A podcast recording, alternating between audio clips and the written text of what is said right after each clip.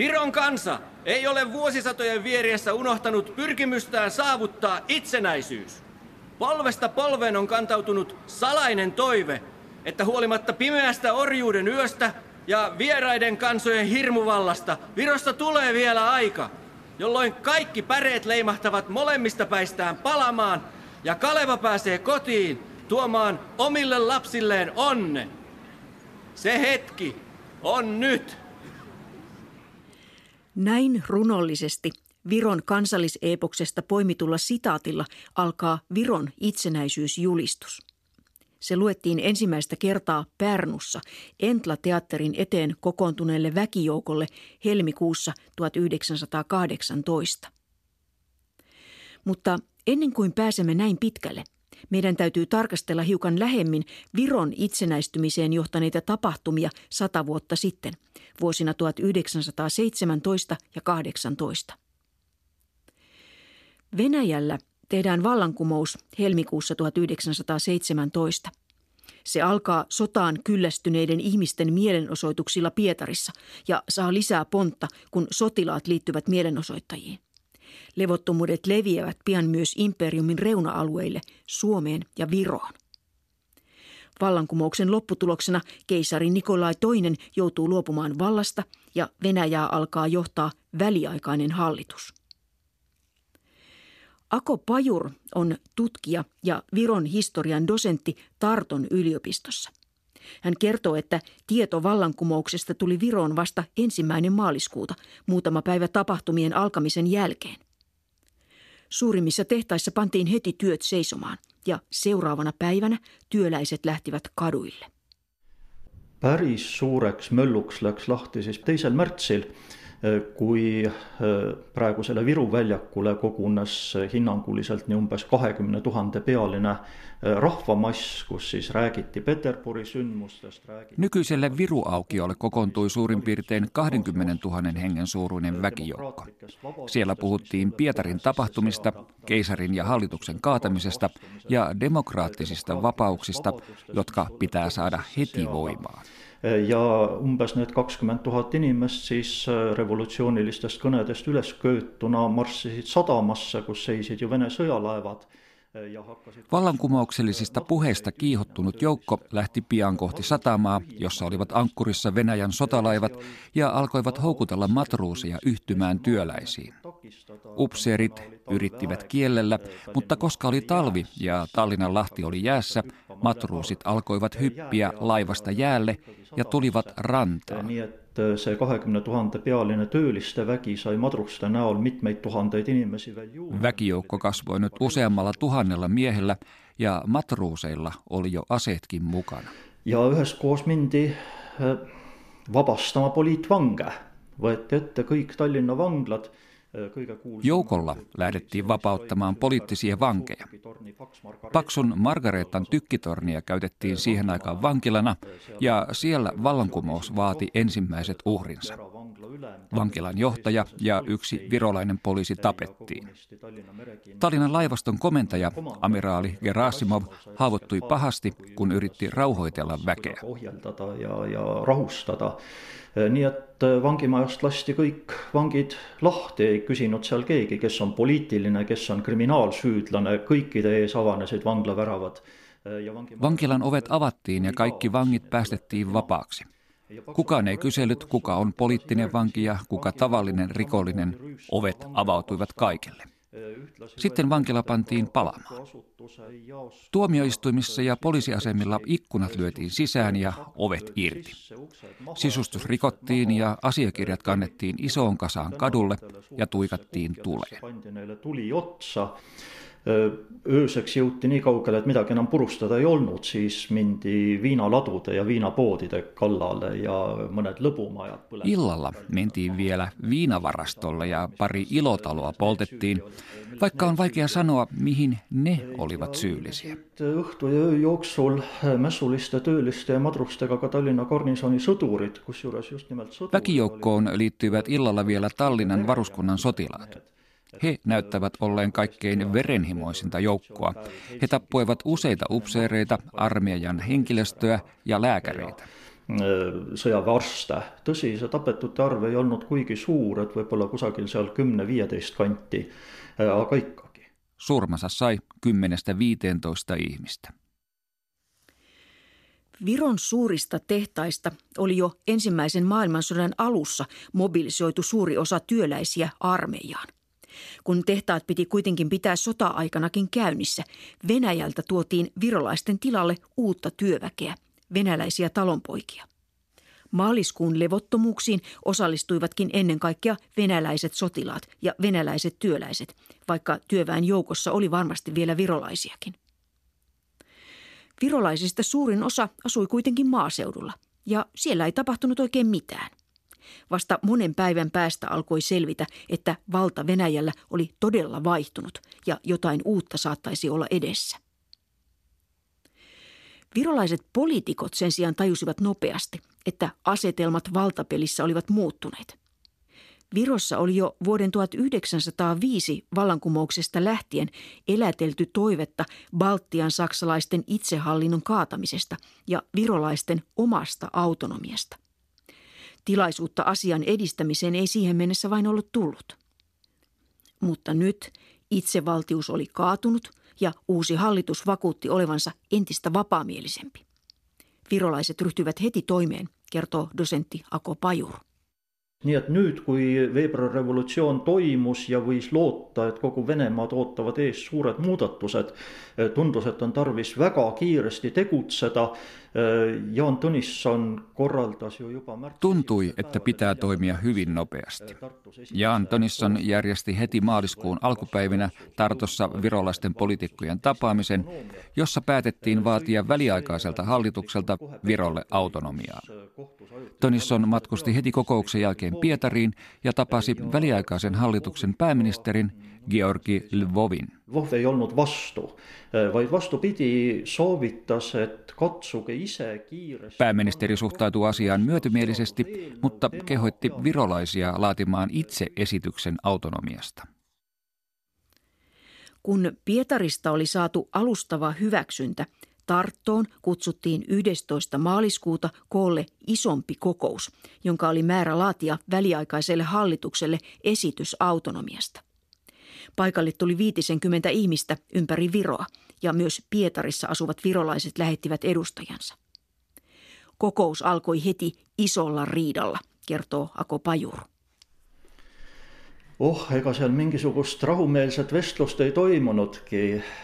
Nii nagu kombeks öelda, et kui kaksi eestlast kokku saavat, siis on vähemalt kolm arvamust lauale pandud. Sanonta kuuluu, että missä kaksi virolaista kokoontuu, siellä on vähintään kolme mielipidettä pöydällä. Kaikki vanhat ja uudet erimielisyydet puhkesivat ilmoille. No, tallinlaset tulivat välja selle ideega, että asia kiirustamisen huvides ei tasukski koostada uut seaduseelnõud, että võtame Eestimaa rüütelkonna, se on siis se Balti-Saksa aadli rüütelkond, eks ole.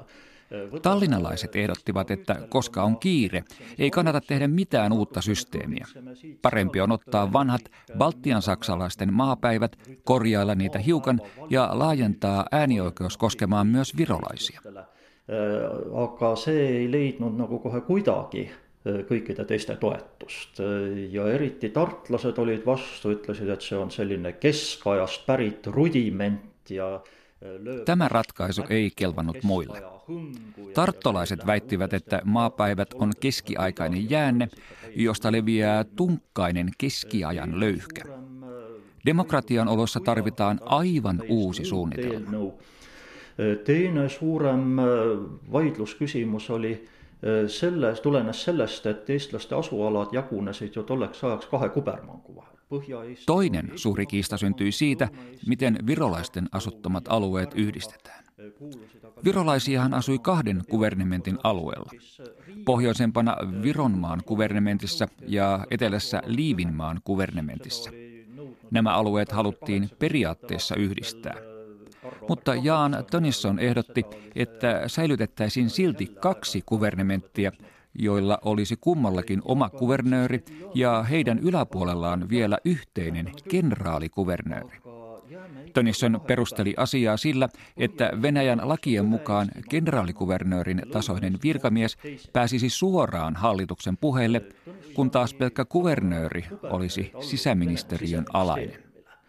Niin, että selle nimel, et saada suhtluskanal otse ajutisele, ajutisse valitsusse, selleks Tõnisson pidas vajalikuks kahte Eesti kubermankku, millele omakorda tallinlased olid väga jäigalt vastu, nende arusaam oli ühene, Eesti peab... Tallinnalaiset pitivät tiukasti kiinni siitä, että pitää tehdä vain yksi Viron kuvernementti ja panna sille pääkaupungiksi Tallinna. Peab muidugi olema ka Tallinn, mille üle tartlased nii väga rõõmsad ei olnudki, sest miksi pitänuks Tallinn olema tähtsam kuin Tartu?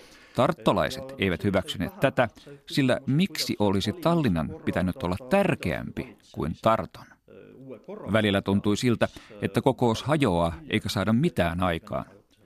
Lopulta saatiin sentään tehtyä jonkinlainen esitys, joka sitten vietiin Pietariin väliaikaiselle hallitukselle. Pietariin lähteneessä esityksessä oli vielä kaksi virolaisten kuvernementtia, mutta väliaikainen hallitus piti tällaista järjestelyä aivan turhana. Virolaisten muinaiset asuinalueet Vironmaan ja Liivinmaan kuvernementeissa yhdistettiin nyt ensimmäistä kertaa yhdeksi kokonaisuudeksi, Vironmaan kuvernementiksi. Autonomisen Viron pääkaupungiksi tuli Tallinna. Koko vanha baltiansaksalainen hallintojärjestelmä heitettiin autonomian myötä romukoppaan. Virolaiset saivat itselleen valtiopäivät, joita nimitettiin maaneuvostoksi tai tutummin maapäiviksi. Maapäivien vaaleissa touko-kesäkuussa tuhatyhdeksänsataaseitsemäntoista Virossa oli ensimmäistä kertaa käytössä yleinen ja yhtäläinen äänioikeus.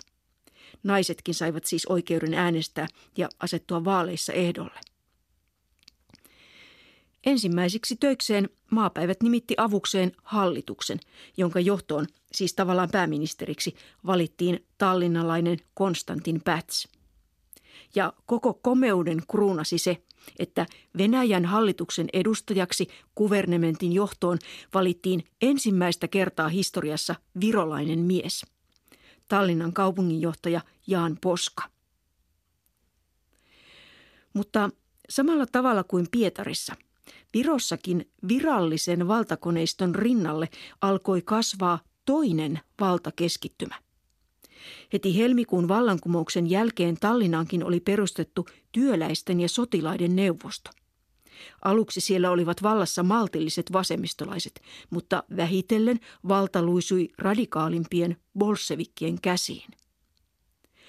Bolshevikit kasvattivat kevään ja kesän tuhatyhdeksänsataaseitsemäntoista aikana kovasti kannatustaan, kertoo dosentti Ago Pajur. Enamlaste populaarsuse kasvu taga on yhdestä kyljest kindlasti nende väga tugev kihutustöö. Nii suurt kihutusaparaati, kõikvõimalike propagandistide ja agitaatorit... Bolshevikkien suosion kasvun takana oli puolueen tehokas propagandakoneisto. Sellaista ei ollut millään muulla puolueella Virossa. Agitaattorit pitivät puheita kaikenlaisissa kokouksissa kaupungilla, työpaikoilla ja armeijan yksiköissä. Bolsheviikeillä oli peräti kolme sanomalehteä, jotka ilmestyivät joka päivä ja levittivät heidän ajatuksiaan laajalle. Teisest kyljest nende propaganda oli joka niisugune demagoogilinen ja kindlasti populistlik, lupatti kõikidele rahvakihtidele seda, mitä... Bolshevikkien propaganda oli populistista. Ihmisille luvattiin kaikki, mitä itse kukin osasi toivoa. Sotilaille luvattiin, että sota lopetetaan, työläisille luvattiin, että työpäivä lyhenee ja palkka suurenee, maattomille luvattiin jakaa kartanoiden maat.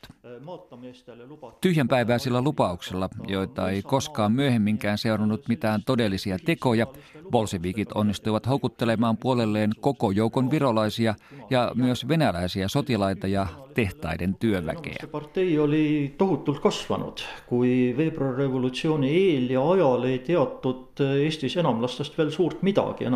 Helmikuun vallankumouksen aikaan bolshevikista ei tiedetty vielä paljon mitään. Puolueessa oli parisataa jäsentä, eikä heillä ollut mitään mainittavaa kannatusta sen paremmin virolaisten kuin venäläistenkään parissa. Vuoden tuhatyhdeksänsataaseitsemäntoista lopussa bolshevikkien puolueessa on arvioitu olleen jo lähes kymmenen tuhatta jäsentä. Tukijoita heillä oli tietenkin paljon enemmän. Kun Venäjän perustavan kokouksen vaalit järjestettiin marraskuussa tuhatyhdeksänsataaseitsemäntoista, bolshevikkeja kannatti Virossa neljäkymmentä prosenttia äänestäjistä. Venäjää asuttava koku valimistella andis Eestis oma hääle enamlaste poolt neljäkymmentä prosenttia valijatest. Tätä vaalitulosta tarkastellessa täytyy pitää mielessä, että äänioikeutettuja tuossa marraskuun vaalissa olivat kaikki Virossa asuvat Venäjän kansalaiset, siis myös sotilaat ja muualta Venäjältä tulleet tehdastyöläiset. Bolshevikeilla oli silti kannatusta virolaistenkin parissa, erityisesti maaseudun tilattomien joukossa. Lokakuussa tuhatyhdeksänsataaseitsemäntoista bolshevikit ottavat vallan Pietarissa. Väliaikainen hallitus saa mennä. Tallinnassa bolshevikit ryhtyivät heti toteuttamaan Pietarista tulevia määräyksiä. Eestienamlaset pidit vastaavat Peterburissa saadut käskudella loomulikult võtma kohaliku võimu ka enda kätte. Ja alustasid nad üsna bravuurikalt. Juba kahdeskymmenesseitsemäs oktoobril marssisid enamlaste esindajat Viktor Kingissepaga eesotsas. Ensimmäiseksi bolshevikit marssivat Viktor Kingissepän johdolla komissaari Jaan Poskan työhuoneeseen ja ilmoittivat, että Venäjän väliaikainen hallitus on kaatunut.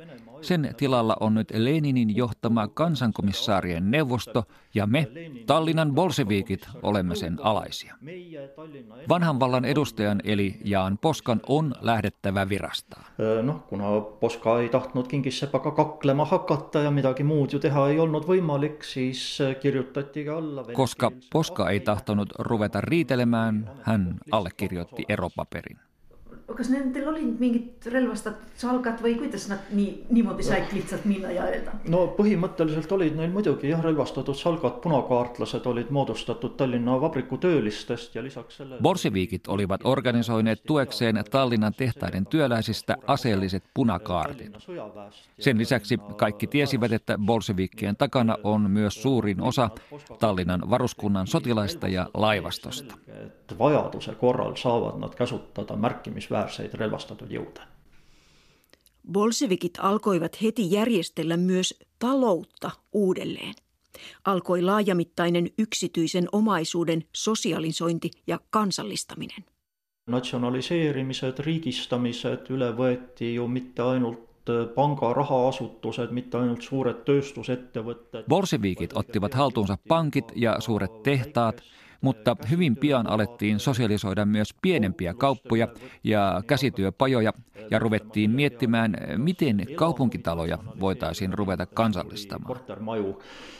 Mõisad võeti üle, aga õnnetuseks muidugi siin murtsid enamlased kohe oma sõna, et kui nad varem olid kihutustöös lubanud, et mõisa maa... Kartanot sosialisoitiin, mutta maita ei suinkaan jaettu maattomille, kuten aluksi oli luvattu. Päinvastoin kartanot yritettiin säilyttää kokonaisena ja muuttaa ne kollektiivitiloiksi vähän myöhempien aikojen kolhoosien malliin.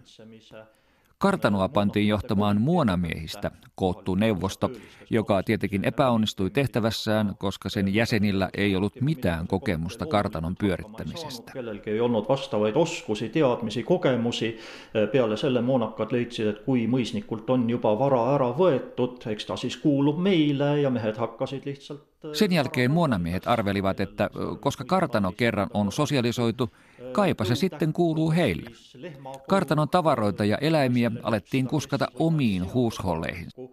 Kuka vei kotiinsa hevosen, kuka lehmän, kuka otti porsaan kainaloonsa.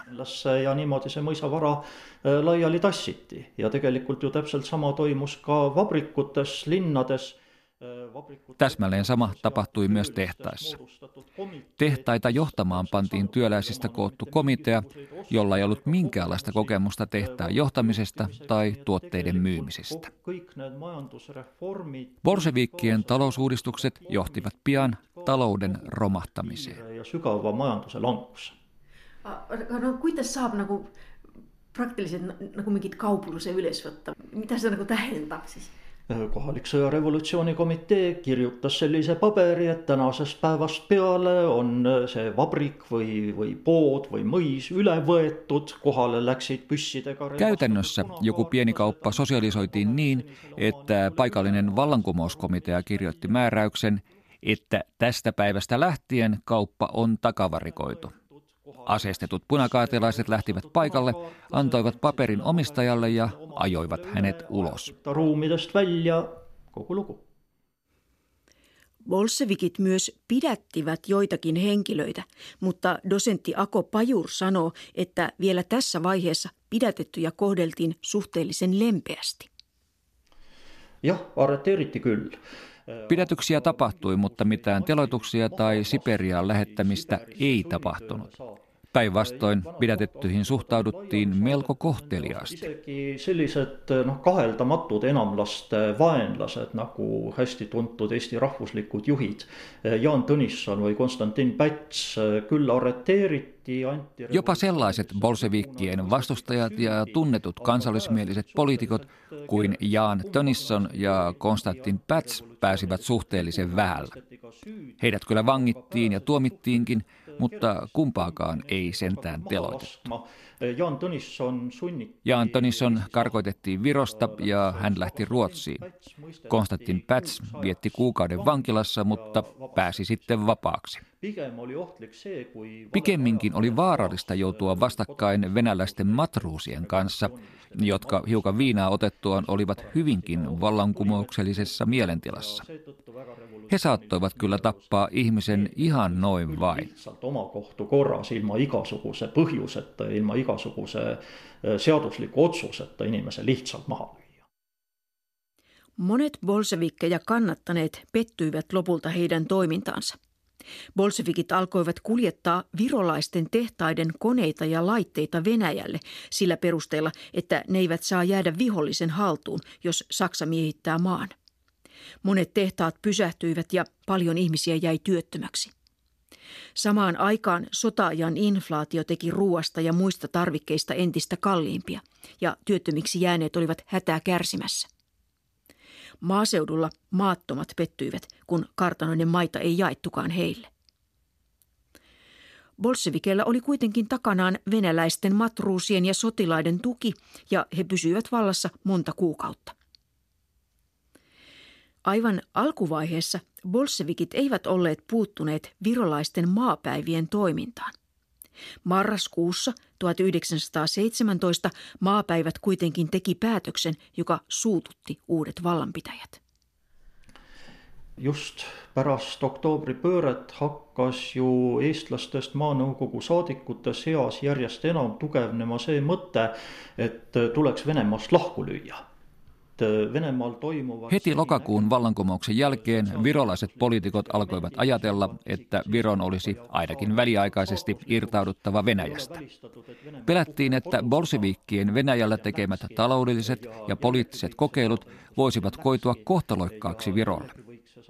Pelättiin myös, että Venäjällä voi syttyä sisällissota, jonka pyörteisiin Virokin ehkä tempaistaisiin. Keegi ju ei arvannut, että enamlaset jäävät kolmveerand sajantiksi võimulle. Arvattiin, että se on sellainen lyhiajallinen yleminev nähtus. Kukaan ei uskonut, että bolsevikit jäävät valtaan kovin pitkäksi aikaa. Uskottiin, että sekava aika on ohi parissa kuukaudessa. Ainakin siksi ajaksi Viron olisi hyvä päästä tekemään päätöksiä erillään Venäjästä. Areneda oma rahvuslikku radan myötä. Ja kui viieteistkümnendal novembril maanõukogu kokku tuli ja võttiski vastu vastava otsuse, kuulutas ennast ainsaks kõrgeima võimukandjaks kogu Eesti pinnal. viidestoista marraskuuta tuhatyhdeksänsataaseitsemäntoista Viron maapäivät julistautui korkeimman vallan haltijaksi Viron maaperällä. Monet tuonaikaiset oikeusoppineet tulkitsivat, että Virosta tuli samalla itsenäinen de jure, vaikka käytännössä itsenäisyydestä ei vielä voinutkaan puhua. Ja se muidugi ei meeldinud enamlastele, sest enamlased ei tahtnud Eesti iseseisvusest mitte midagi kuulda. Maapäivien päätös ei miellyttänyt bolseviikkejä. Heidän suunnitelmiinsa itsenäinen Viro ei kuulunut. Virolle suunniteltiin korkeintaan jonkinlaista autonomista asemaa kommunistisen Venäjän yhteydessä. Marraskuun päätöksen jälkeen bolshevikit estivät maapäivien kokoontumiset. Hallitus sai toimia vielä viikon päivät, mutta sen jälkeen se hajotettiin asevoimin. Jaan Anvelt, Viktor Kingissepp ja teiset juhtivat enamlaset tulit relvastatud punakaartlastega maavalitsuse ruumidesse ja ajasid rahvusmieliset poliitikut sieltä lihtsalt minema, käskisid lahkuda. Bolshevikkien Virolas syntyiset johtomiehet Jaan Anvelt ja Viktor Kingissepp tulivat joukkoineen hallituksen kokoushuoneisiin ja käskivät kansallismielisiä poliitikkoja lähtemään. Jaan Anvelt tahtoi antaa Konstantin Pätsille kirjallisen määräyksen hallituksen hajottamisesta. Päts ärähti olkansa yli Anveltille. Mistä sekatta, näette jo, että mä rääkin siinä praegu kodanikuga, kes on minun jutulle tullut. Mitä te tulette siihen sotkemaan? Ettekö te näe, että minä puhun kansalaiselle, joka on tullut minua tapaamaan? Lopulta hänenkin oli luovutettava ja pyssymiesten saattamana Päts poistui Toompean linnasta. Ja mistä vasta sai siis? Esialgu jäi ta veel vabadusse, aga mõne aja pärast pandi talle syyks, et tema olevat organiseerinud maavalitsuse ametnike streiki, tema olevat käski... Päts jäi aluksi vapauteen, mutta viikkoa myöhemmin hänet pantiin syytteeseen siitä, että hän olisi järjestänyt maapäivien virkamiesten lakon ja antanut kuljettaa piiloon maapäivien asiakirjoja. Päts tuomittiin kuukaudeksi vankilaan. Vapauduttuaan Päts painui puoleksi maan alle. Hänen veljensä Voltemar oli Tallinnan taideteollisuuskoulun johtaja. Koulun pihassa oli pieni vaja, jossa tavallisesti säilytettiin kirjoja. Päts majoittui sinne. Osmikkus hoiti kouliraamattuid ja, ja sieltä siis elas. Et sieltä ei osattu tätä takaotsita. Maailmansodassa vedettiin vuoden tuhatyhdeksänsataaseitsemäntoista lopulla hiukan henkeä. Saksalaiset ja venäläiset olivat joulukuussa solmineet aselevon ja aloittaneet rauhanneuvottelut. Neuvottelut eivät kuitenkaan oikein edenneet ja näytti todennäköiseltä, että Saksa aloittaisi pian uuden hyökkäyksen itään. Saksan armeija oli jo lokakuussa miehittänyt Länsi-Viron saaret, Saarenmaan, Hiidenmaan ja Muhun. Jäätä pitkin sieltä olisi helppo edetä Mannerviron puolelle. Venäjän armeija taas oli niin heikko, että siitä ei oletettu olevan saksalaisille mitään vastusta. Tässä tukalassa tilanteessa Virossa syntyi lopulta ajatus täydestä itsenäisyydestä. Ja niimoodi Eesti rahvuslikud liidrid kartsidki, että Saksa väed võivad tulla ja valluttada kogu Eesti ala. Ning ainsaks väljapääsuks võiks ehk võib-olla olla see, kui Eesti kuulutatakse iseseisvaks erapooletuks riigiks, kellel ei ole käimas oleva esimese maailmasõjaga mitte mingisugust puutepunkti. Virolaiset poliitikot pelkäsivät, että Saksa voi tulla ja valloittaa koko maan. Pelastuksena saattaisi ehkä olla se, jos Viro ehdittäisi julistaa itsenäiseksi. Vaikka saksalaiset valloittaisivatkin Viron, heidän pitäisi sodan jälkeen lähteä kansainvälisen painostuksen takia valloittamastaan itsenäisestä puolueettomasta maasta. Niin, että se koko idea syntiskin nagu mitte Novokute Venemaasta eral. Saksa vastuu. Ei, mä ütleksin, että nämä kaksi puolta oli täysin võrdselt esindatud, että yhdeltä puolta ikkagi se enamlaste... Toiselta puolen halu erkaantua bolshevistisesta Venäjästä, toiselta puolen saksalaisten valloittajien pelko pakotti virolaiset harkitsemaan itsenäisyyttä. Paralleelselt käipinud hirmu võrdselt sundisid mõtlema Eesti iseseisvusele. Vuoden vaihteessa tuhatyhdeksänsataaseitsemäntoista kahdeksantoista palikat alkoivat vihdoinkin liikkua pelilaudalla, kertoo dosentti Ago Pajur. Ei tohi jälleen ära unustata baltisaksalaisia. Älkäämme unohtako Baltian saksalaisia.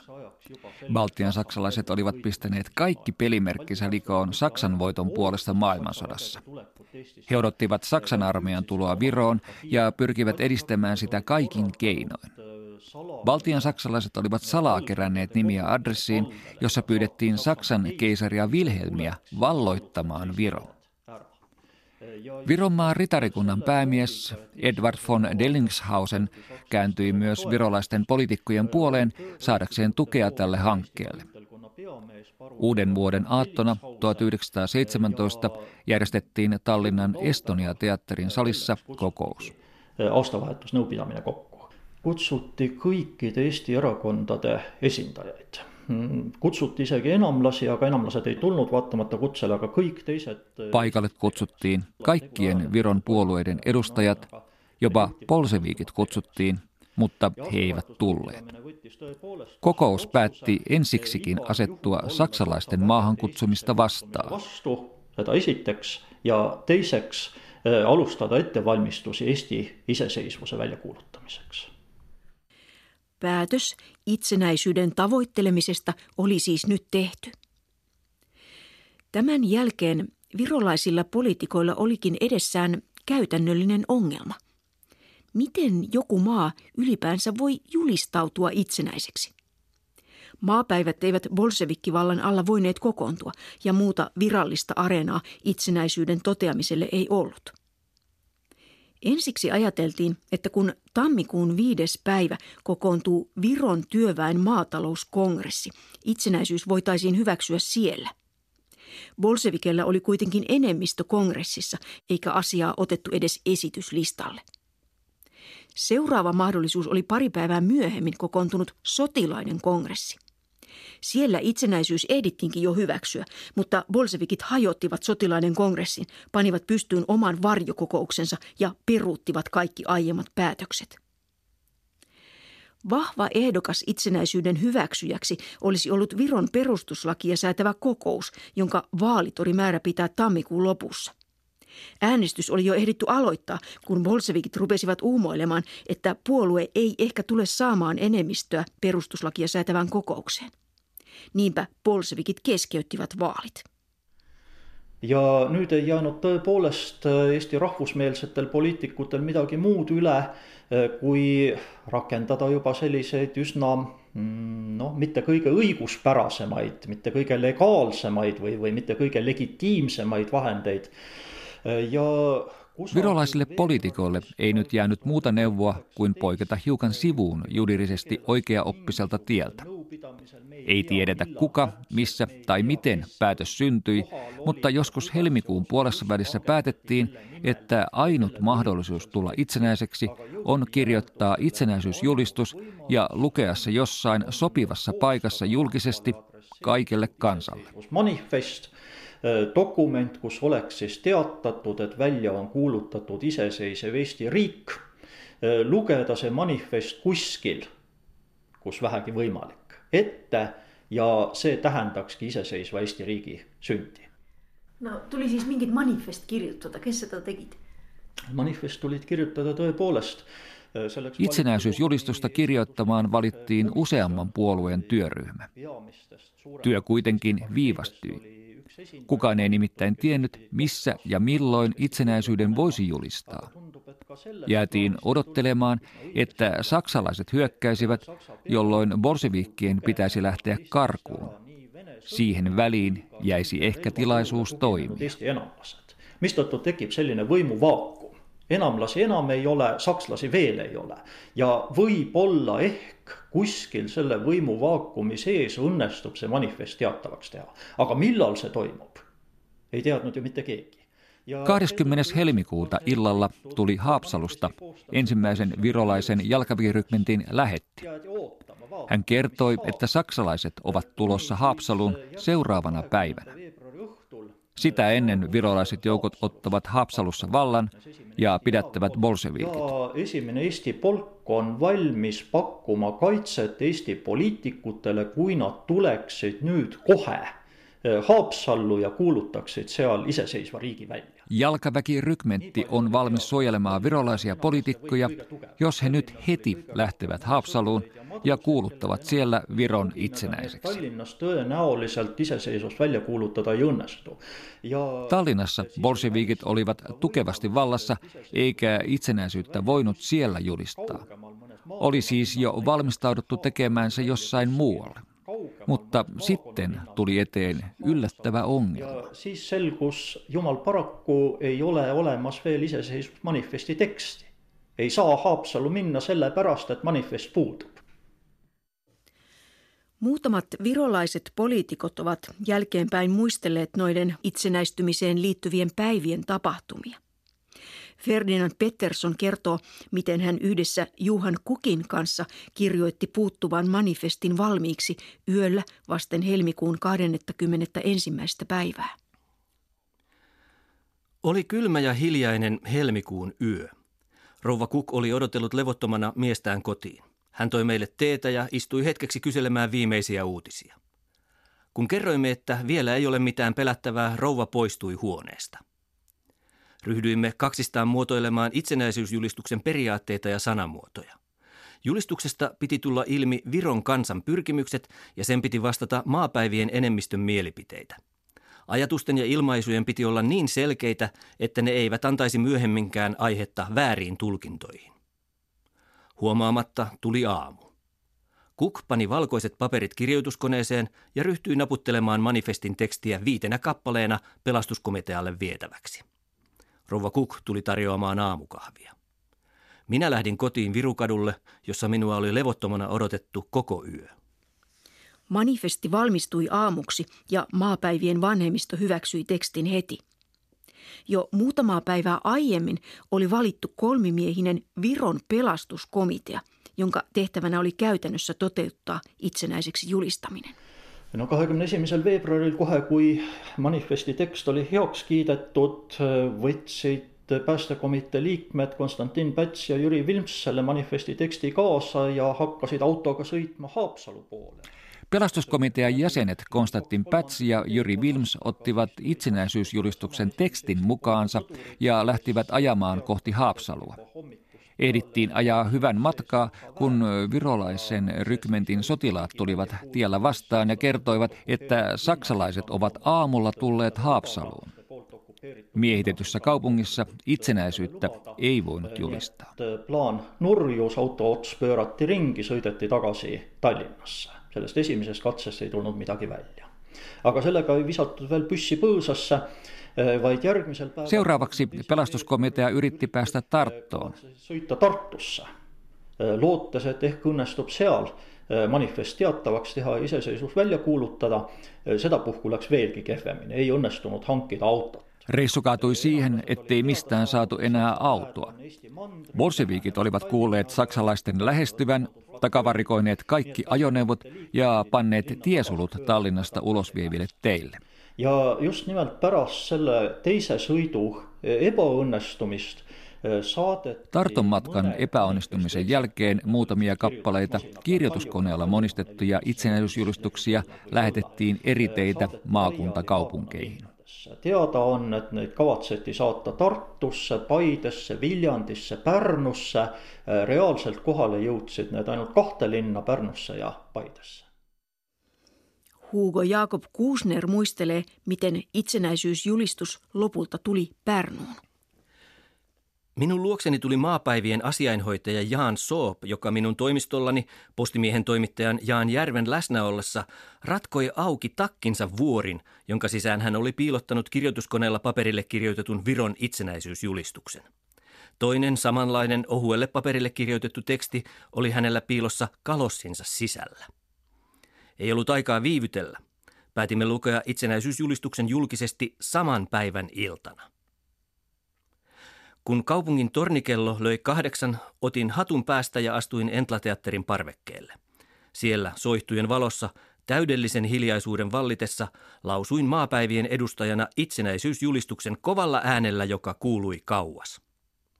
Itsenäisyysjulistuksen lukemisen jälkeen teatterin eteen aukiolle kokoontuneet ihmiset lauloivat hartaina kansallislaulun. Sen jälkeen seurasi pitkän aikaa eläköön huutoja. Virolaisen pataljoonan sotilaat ampuivat pyssyillä kunnialaukauksia. Pikkuhiljaa ihmiset alkoivat valua aukiolta pois. Viro oli nyt siis julistautunut itsenäiseksi. Pääkaupungissa Tallinnassa bolshevikit olivat pakenemassa. Konstantin Pätsin veli Voltemar Päts lähti helmikuun kahdeskymmenesneljäs päivän aamuna kaupungille katsomaan, mitä tapahtuu. Hän kertoo nähneensä, miten oikeustalosta tuli ulos matruuseja, joilla kaikilla oli käsissään tavaraa, mitä kukin oli sattunut löytämään. Suurkarja katua pitkin kiihdytti tuhatta ja sataa auto, pysähtyi bolsevikkien päämajan eteen ja autosta ryntäsi ulos muutama tunnettu bolsevikkijohtaja. Kohta talosta alettiin kantaa ulos tilikirjoja ja kirjoituskoneita. Kaikki tavarat vietiin satamassa odottaviin laivoihin. Tämän nähdessään Voltemar Päts ryhtyi järjestämään kyytejä veljelleen ja muille Viron tuleville ministereille. Kolme konekiväreillä varustettua autoa lähti hakemaan Pätsiä ja Vilmsiä. Kun auto pääsi perille, panimme siihen Viron lipun liehumaan. Pelastuskomitean jäsenet istuivat autoon ja heitä lähdettiin viemään Viron pankin talolle. Kansa tervehti heitä riemuhuudoilla. Jotkut kommunistit tien vierellä kyllä huusivat, että nytkö teillä alkaa pyhäpäivä. Päts huusi autosta takaisin, eläköön vapaa ja itsenäinen Viro. Viron pankin tiloihin päästyään pelastuskomitea ryhtyi johtamaan asioita. Välillä tuli jo tietoa, että kommunistit ja matruusit ovat tulossa satamasta kaupunkiin ja yrittävät ottaa taas vallan käsiinsä. Äkkiä koottiin joukot, jotka lähtivät heitä vastaan. Itsenäisyysjulistus tuli painosta ulos ja Viro kuulutettiin sillä itsenäiseksi. Väliaikaista hallitusta alettiin saman tien panna kokoon. Tallinnas läks selles mõttes kehvasti, et kogu selle sagimise ja tegevuse ja enamlaste kartuse ja kõrvale tõrjumise ja muu kõrval öö, ununes selline pisiasi ära nagu iseseisvuse väljakuuluttamine. Nii et tegelikult kahekümne neljändal Tallinnassa asiat sujuvat sikäli huonosti, että kaikessa tohinassa sellainen pikku asia kuin itsenäisyysjulistuksen lukeminen pääsi unohtumaan. Julistus saatiin kyllä painosta ulos ja sitä liimattiin ympäri kaupunkia talojen seiniin, pylväisiin ja lauta-aitoihin. Kovin moni tuskin lähti ulos ilmoituksia lukemaan, koska tilanne kaupungilla oli vielä pitkin päivää sekava ja kadulta kuului ammuskelua. Kyllä aga loeti manifest ette kahekümne viienda veebruari hommikul Tallinna kirikutes, mõnedes kirikutes, seal kus oli Eesti kogudus. Itsenäisyysjulistus luettiin vasta kahdeskymmenesviides päivä Tallinnan virolaisten seurakuntien kirkoissa ja joissakin kouluissa. Oppilaat saivat loppupäiväksi vapaata. Ja loppien lopuksi joskus keskipäivän tienoilla vastamuodostetun väliaikaisen hallituksen pääministeri Konstantin Päts luki julistuksen Tallinnan reaalikoulun portaalta rakennuksen eteen kokoontuneelle väkijoukolle. Saksalaiset tulitkin siis Saksalaiset tulitkin kahekümne viienda veebruari keskpäivällä, praktiliselt samalla ajal kui Päts luges. Samaan aikaan saksalaiset tulivat kaupunkiin. Jõudsid ka esimesed Saksa väeosat Tallinna kesklinna. Virolaisten piti kestää vielä lähes yhdeksän kuukautta jatkunut saksalaisten miehitys ja käydä vapaussota ensin Venäjää ja sitten Baltian saksalaisten armeijaa Landeswehria vastaan.